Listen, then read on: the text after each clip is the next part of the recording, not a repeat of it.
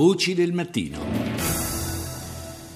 C'era molta attesa per il vertice di ieri dei leader europei, il primo dopo il referendum sul piano di salvataggio che si è tenuto domenica in Grecia. La riunione, preceduta da quella dei ministri delle finanze dell'Eurogruppo, non ha prodotto però alcun risultato, anche perché da parte greca non è stata di fatto avanzata nessuna proposta concreta. Oggi il premier ellenico Tsipras parlerà davanti al Parlamento europeo, sapendo che i partner continentali considerano domenica prossima come data limite, oltre la quale l'uscita di Atene dalla zona euro diventerà una prospettiva davvero concreta. Die Herausforderung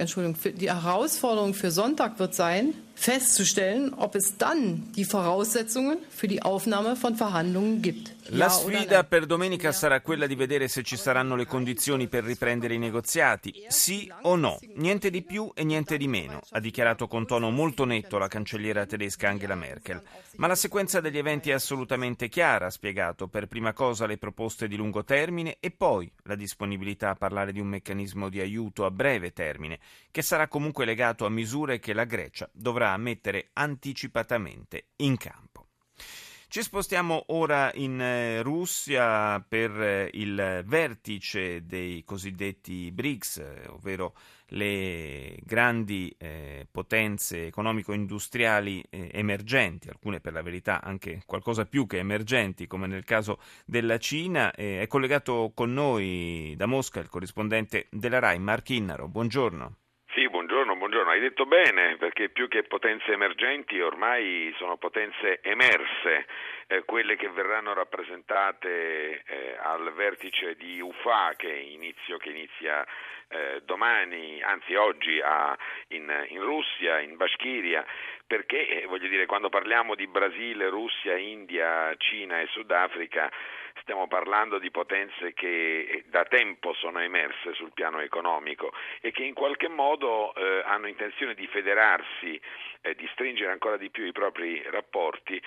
per dare inizio a quella che in qualche modo può essere chiamata una vera e propria unione economica che in prospettiva deve diventare anche politica e perché no militare.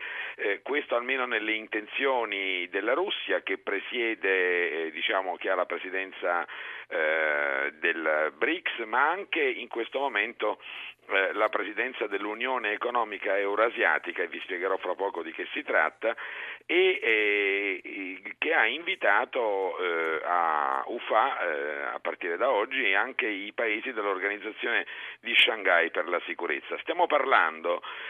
di quindi Cina, Russia, Kirghizistan, Kazakhstan, Tagikistan, Uzbekistan, ma anche per quanto riguarda i BRICS, oltre alla Russia, anche di Brasile, India e di nuovo Cina e Sudafrica, oltre ai paesi che fanno parte dell'Unione Economica Eurasiatica, di nuovo promossa dalla Russia, ma che vede il Kazakhstan,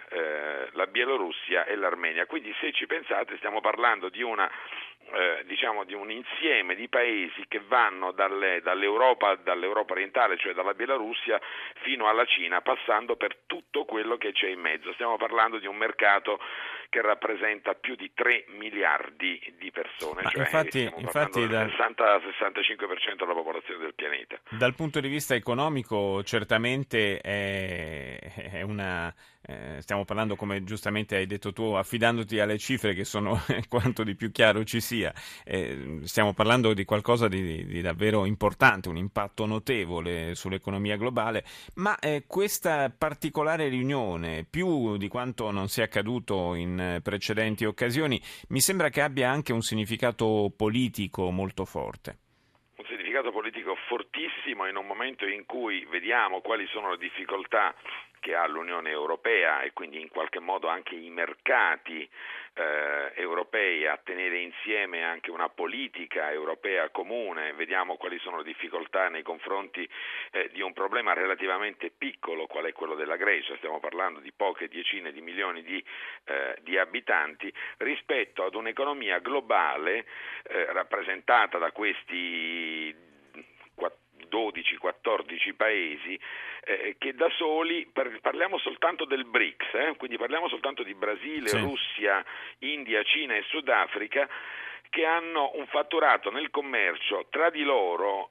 passato negli ultimi 6 anni da 168 miliardi di dollari nel 2008 a 291 miliardi di dollari nel 2014, cioè parliamo di un aumento del 70% del loro fatturato interno. Questo dimostra quanto stia diventando superfluo quasi per loro l'influsso che hanno mercati tutto sommato esterni a loro ormai, sempre molto importanti, quali quello europeo, quali quello americano o canadese, e che in qualche modo li stanno portando anche a prendere delle decisioni, almeno questa è l'intenzione della Russia, ma non è un'intenzione nascosta nemmeno da parte della Cina, sì, ad un'integrazione politica che, come vi dicevo prima, in qualche modo vuole diventare anche una cooperazione di carattere militare, e già questo sta accadendo tra Russia e Cina, soprattutto all'indomani delle sanzioni rinnovate da parte dell'Occidente nei confronti della Russia a proposito dell'Ucraina, e questa cooperazione di carattere militare sta diventando estremamente preoccupante anche per soprattutto agli occhi degli Stati Uniti, uh-huh, perché la Russia è un paese che vede la propria produzione di armamenti di forniture militari aumentare costantemente verso l'India e verso la Cina, sta diventando sempre più